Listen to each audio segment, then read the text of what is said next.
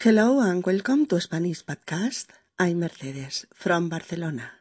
Today we are going to learn and to review the both uses of the Spanish imperfecto when we want to describe past situations or repeated facts in the past. We review uh, the imperfecto with explanations and examples that enable you easier uh, to understand it and to incorporate to your speaking Spanish. Hola amigos y bienvenidos a Español Podcast. Soy Mercedes y en este episodio vamos a seguir repasando los diversos usos del pretérito imperfecto del español. Para ello os vamos a proporcionar, como es habitual, explicaciones sencillas que os permitan comprenderlo fácilmente, así como ejemplos que os permitan generalizar eh, su uso e incorporarlo en la mayor medida posible a vuestro lenguaje habitual. Episodio número 36. Eras una monada.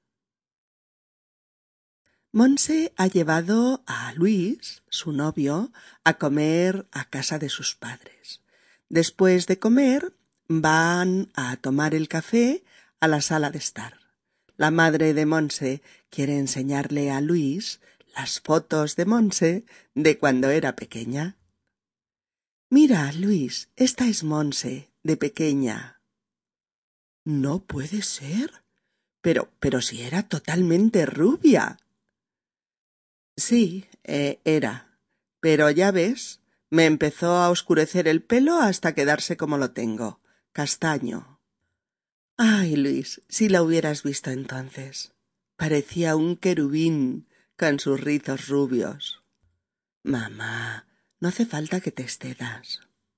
Pero si no exagero, hija. Mira, cuando venía gente a visitarnos, siempre comentaban el aspecto de ángel que tenías. Mm, realmente eras una monada. Venga, Luis, ¿tú también? Mira, mira esta foto. Aquí estamos todos en el parque. Monse es esta, la que está saltando a la comba. Mm, qué tiempos. Siempre estábamos en la calle. Jugábamos en la calle todo el día. Nos pasábamos el día yendo de aquí para allá, sin peligros, sin miedos. Como para dejar ahora a los niños solos en la calle. Ah, ¿qué hacías aquí? Jugaba al escondite con mis hermanos. Yo siempre contaba hasta veinte y no miraba dónde se escondían. Y claro, tardaba horas en encontrarlos. Ellos siempre hacían trampa. Solo contaban hasta diez y miraban de reojo para ver dónde me escondía. Los tres eran unos trastos, pero eran muy buenos niños, como ahora. Mira, mamá, mi vestido preferido, dirigiéndose a Luis. Tenía un vestido azul que me chiflaba. Me lo ponía constantemente, y todo el mundo me decía que estaba muy guapa con él. Es que eras muy guapa, hija. No solo lo estabas con ese vestido. Bueno, mamá, que me vas a sacar los colores. Ya está bien por hoy. Eh, bueno, nosotros tenemos que marcharnos. Hemos quedado con Alejandra y Coral para ir al cine. Ay, se me ha hecho muy corto, hija. A ver si venís más a menudo. Eh, muchas gracias por esta deliciosa comida, Montserrat. Gracias a ti, hijo, por las flores. Ven aquí. Dame un beso.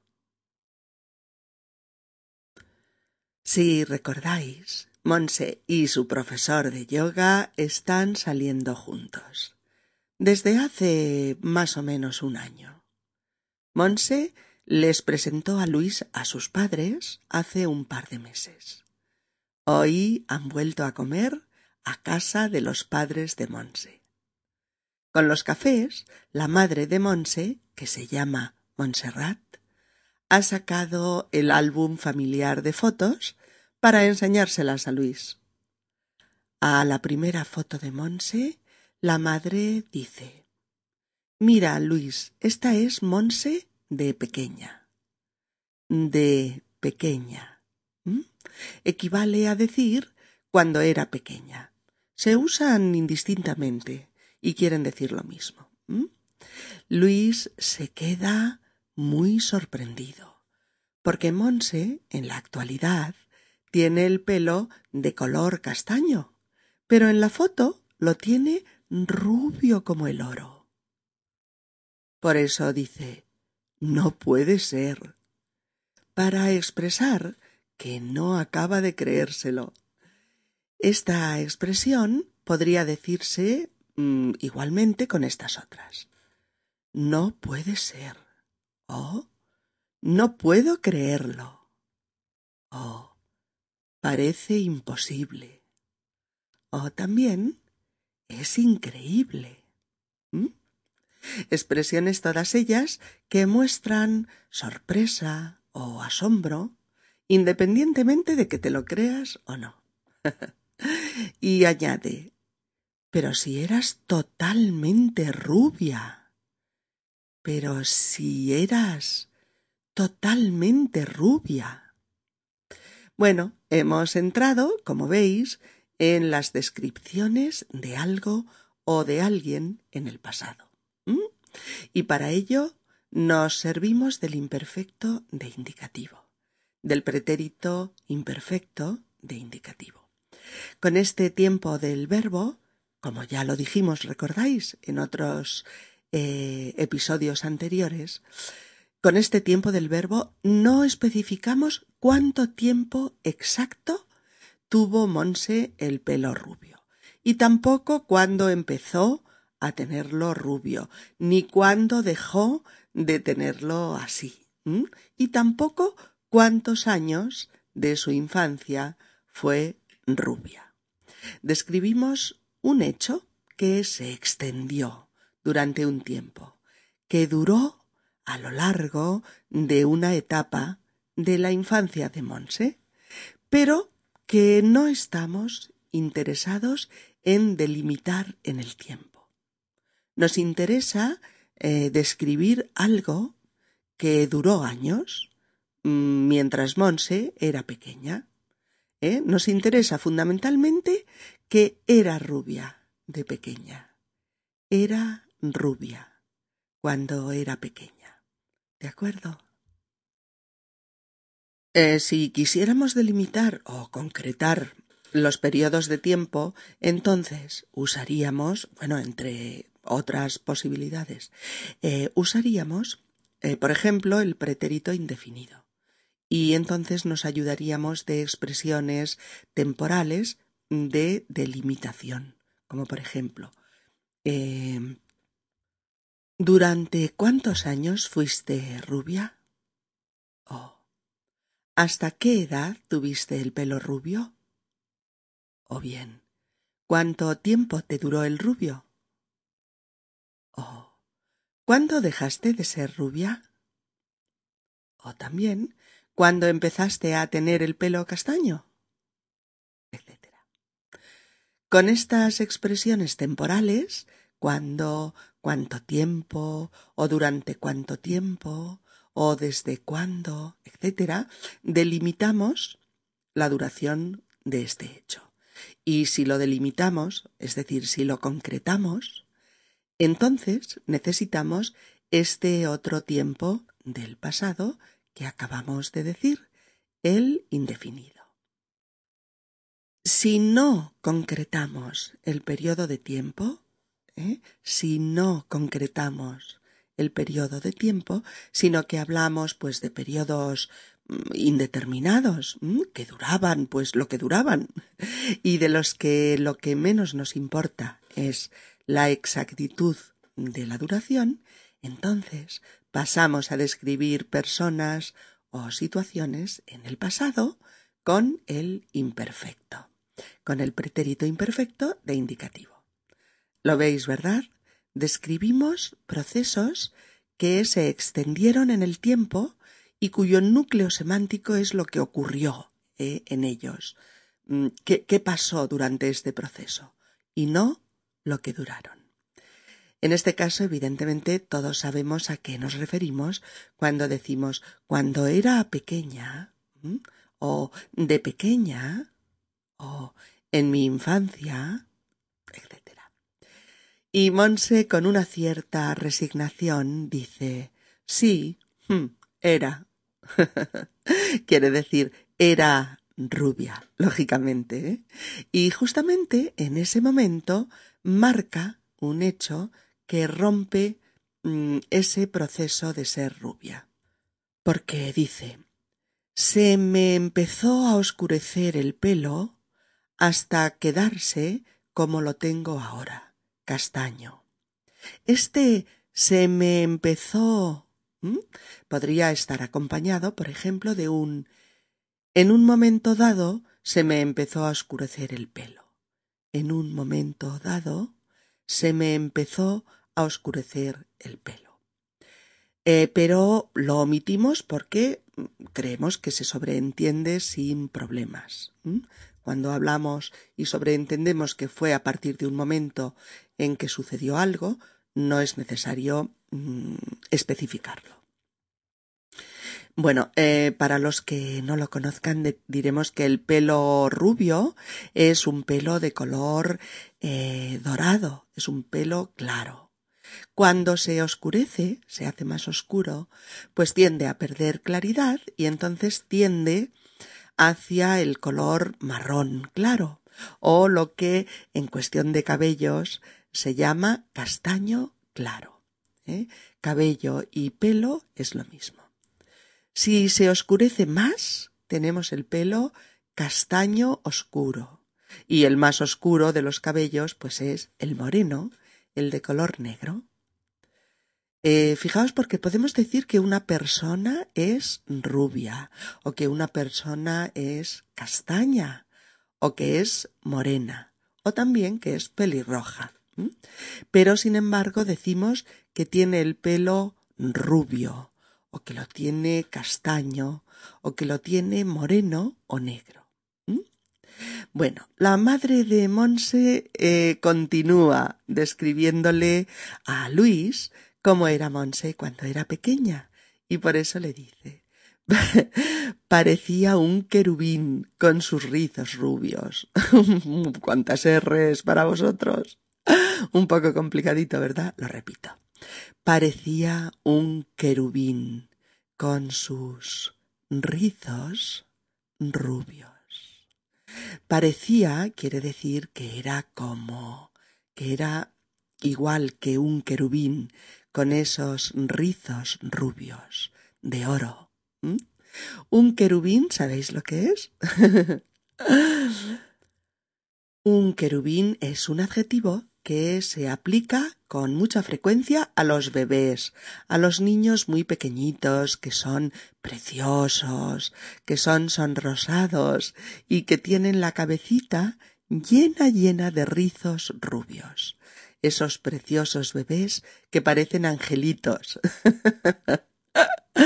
y que tienen un pelo ¡Ay, qué monada! lleno de bucles, de caracolitos dorados, más propios de un cuadro de Murillo que de una criatura real, ¿verdad?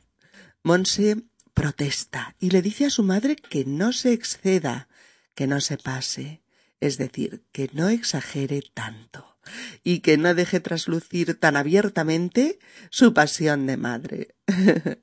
y su madre, nada R. Insiste en que no exagera. y explica que cuando venía gente de visita, siempre comentaban el aspecto angelical que Monse tenía. Por eso dice, cuando venía gente, cuando venía gente.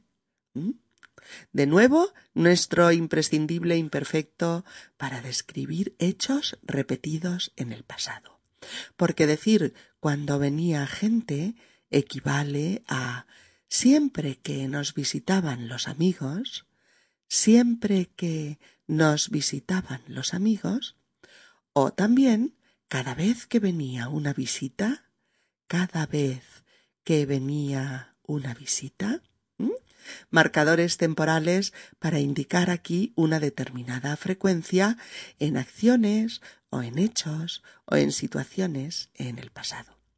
Y Luis le dice a Monse, realmente eras una monada.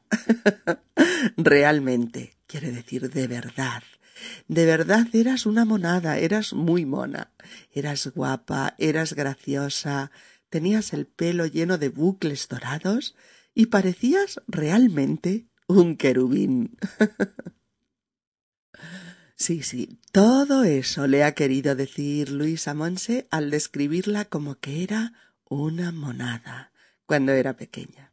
Fijaos en que la madre, cuando está describiendo una acción puntual de una foto, pues puede usar mm, una perífrasis de presente con un gerundio para indicar lo que estaba pasando en la foto. Por eso dice, Monse, mira, en esta foto Monse es la que está saltando a la comba. Quiere decir, en ese momento justo en que fue tomada la foto, Monse es esta, la que está saltando a la comba o también la que salta a la comba.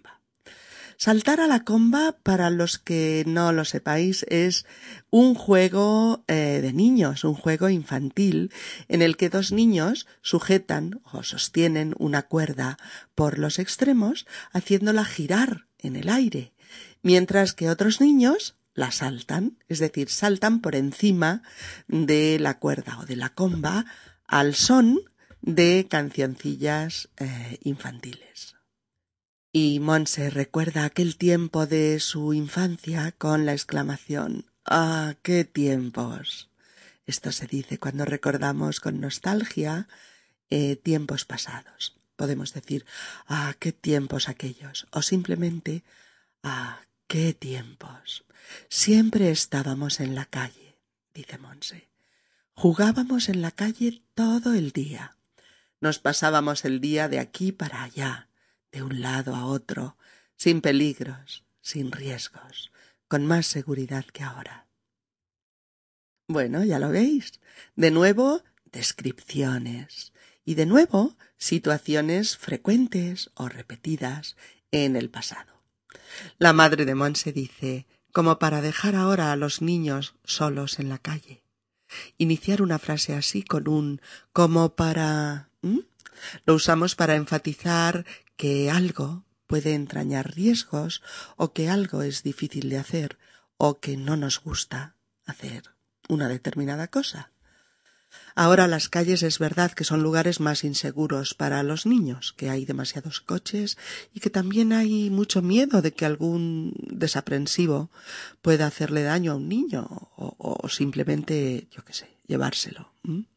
Cosas impensables, cosas terribles, que hacen más difícil, mucho más difícil, que los niños jueguen o corran o estén libremente y sin riesgo en la calle. Luis le pregunta a Monse, ¿qué hacías aquí? ¿Eh? Y en una foto que está mirando, ¿qué hacías aquí? Y Monse le explica, jugaba al escondite con mis hermanos. Jugaba al escondite con mis hermanos. El escondite es otro juego infantil en el que un niño, poniéndose la mano sobre los ojos para no ver, cuenta en orden. Uno, dos, tres, cuatro, cinco, seis, siete, etc. Cuenta en orden mientras otros niños se esconden. El niño que cuenta, después, tiene que encontrarlos a todos. Monse ha dicho que jugaba al escondite con sus hermanos, es decir, que, como era habitual, como tantas otras veces, en esa foto también estaba jugando al escondite, y que nunca los encontraba, o habitualmente no les encontraba, normalmente no lo hacía. Sigue diciendo que ella siempre contaba hasta, hasta veinte y que sin embargo sus hermanos siempre hacían trampa. Hacer trampa es engañar a alguien. O sea, sus hermanos siempre la engañaban, le hacían trampa, porque eh, contaban solamente hasta diez y además miraban de reojo, miraban con disimulo para ver dónde se escondía Monse y encontrarla enseguida, de inmediato. La madre, cuando oye esto, este relato de Monse, eh, describe a sus tres hijos pequeños diciendo, eran unos trastos, eran unos trastos. Trasto eh, puede ser un, mueble viejo. ¿Recordáis el episodio de la verbena de, de San Juan? Allí buscábamos trastos viejos para las hogueras, para el fuego. Pero aquí se aplica a los niños, queriendo decir que eran muy movidos, que eran muy juguetones, un poco traviesos. ¿eh? Cuando un niño es así, es decir, que no para, que se mueve constantemente de aquí para allá, que juega a todas horas, que es un poco travieso, ¿eh? que hace travesuras, etcétera, decimos que es un trasto. Este niño es un trasto. Pero la madre añade inmediatamente que también eran muy buenos niños, como ahora. Es decir, ahora también son buenos hijos. Finalmente, Monse le describe a Luis el que era su vestido preferido, eh, cuando era pequeña, un precioso vestido azul que le chiflaba, que le gustaba muchísimo, le encantaba. Y cuando algo te chifla, a ver, te chifla se deletrea C-H-I-F-L-A. Chifla. Pues cuando algo te chifla es porque algo te encanta, te enamora, te enloquece. Ese era el vestido de Monse de pequeña, el que se ponía constantemente y con el que todo el mundo le decía que estaba muy guapa. A su madre le falta tiempo para corregirla y decirle que no solo estaba guapa con ese vestido, sino que ella era guapa. Siempre era guapa con cualquier ropa. y por eso Monse le dice Mamá, que me vas a sacar los colores. Es decir, que la va a poner colorada a base de piropos y elogios. Bien, y finalmente se despiden porque quieren ir al cine con Alejandra y Coral. Bueno, recuperando buenas y viejas costumbres, vámonos ahora a la sala de estar de la casa de los padres de Monse para escucharles de cerca. Mira, Luis, esta es Monse de pequeña. No puede ser. Pero si era totalmente rubia. Sí, era. Pero ya ves, se me empezó a oscurecer el pelo hasta quedarse como lo tengo ahora, castaño. Ay, Luis, si la hubieras visto entonces, parecía un querubín con sus rizos rubios. Mamá, no hace falta que te excedas. Pero si no exagero, hija. Mira, cuando venía gente a visitarnos, siempre comentaban el aspecto de ángel que tenías. Mm, realmente eras una monada. Venga, Luis, ¿tú también? Mira, mira esta foto. Aquí estamos todos en el parque. Monse es esta, la que está saltando a la comba. Ah, qué tiempos. Siempre estábamos en la calle. Jugábamos en la calle todo el día. Nos pasábamos el día yendo de aquí para allá, sin peligros ni miedos, como para dejar ahora a los niños solos en la calle. ¿Qué hacías aquí? Jugaba al escondite con mis hermanos. Yo siempre contaba hasta veinte y no miraba dónde se escondían. Y claro, tardaba horas en encontrarlos. Ellos siempre hacían trampa. Solo contaban hasta diez y miraban de reojo para ver dónde me escondía. Ay, los tres eran unos trastos. Pero eran muy buenos niños, como ahora. Mira, mamá, mi vestido preferido. Mira, Luis tenía un vestido azul que me chiflaba. Me lo ponía constantemente y todo el mundo me decía que estaba muy guapa con él. Es que eras muy guapa, hija. No solo lo estabas con ese vestido. Bueno, mamá, que me vas a sacar los colores. Va. Ya está bien por hoy. eh, bueno, tenemos que marcharnos. Hemos quedado con Alejandra y Coral para ir al cine. Ay, se me ha hecho muy corto. A ver si venís más a menudo. Muchas gracias por esta deliciosa comida, Montserrat. Gracias a ti, hijo, por las flores. Ven aquí. Dame un beso. Bueno, amigos, queremos acabar nuestro episodio de hoy con un par de canciones en las que se utiliza este pasado o este pretérito imperfecto de una manera excelente. Son de una cantante y autora de sus letras y música llamada Cecilia.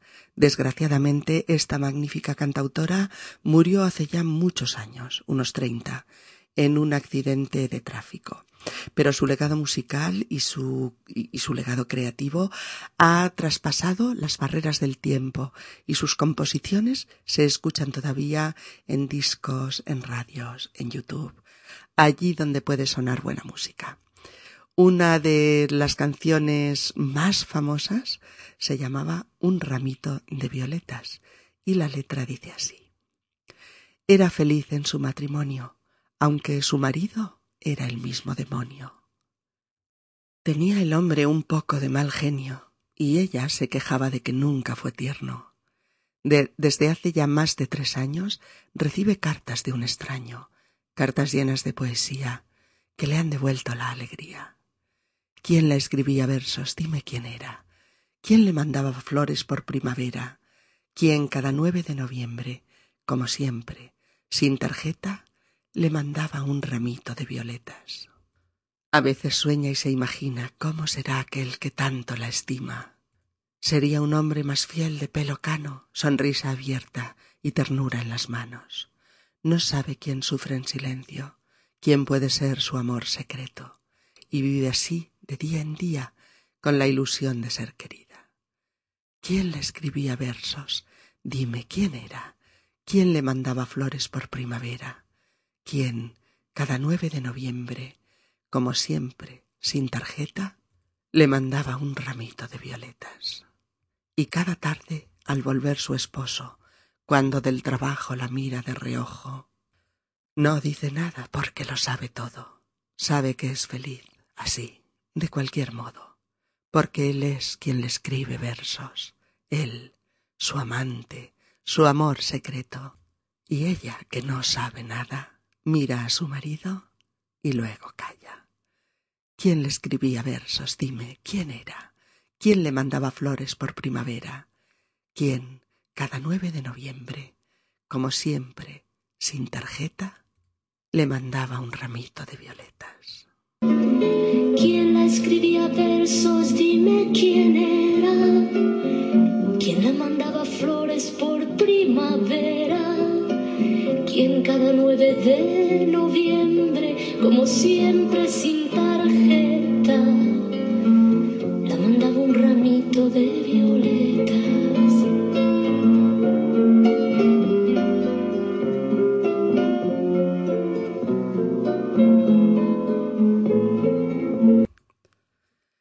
Maravillosa Cecilia y maravillosa canción, un poema precioso.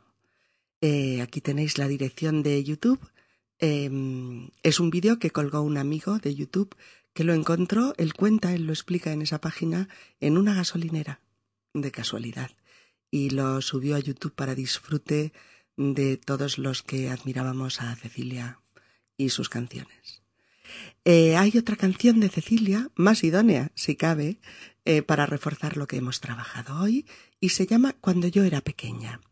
Os he puesto la letra en la guía PDF, pero mm, dado el tiempo transcurrido, pues es lógico que no hayamos encontrado ningún vídeo que poder visitar ni mm, ningún MP3 público disponible os la pongo. Si tenéis la suerte de que alguien os deja el disco o lo podéis conseguir vosotros, lo podéis comprar, escuchadla, porque desde luego para trabajar el imperfecto creo que no hay ninguna otra mejor. Ya lo veréis cuando veáis la letra. Eh, bueno amigos, que tengáis una semana estupenda, que sigáis progresando con el español y que aprenderlo y repasarlo sea un placer para vosotros, como lo es para quienes lo compartimos con vosotros. Para nosotros es un placer hacerlo. Nos vemos prontito. Saludos cariñosos desde Barcelona. Adiós. Bye bye. Chai Chien.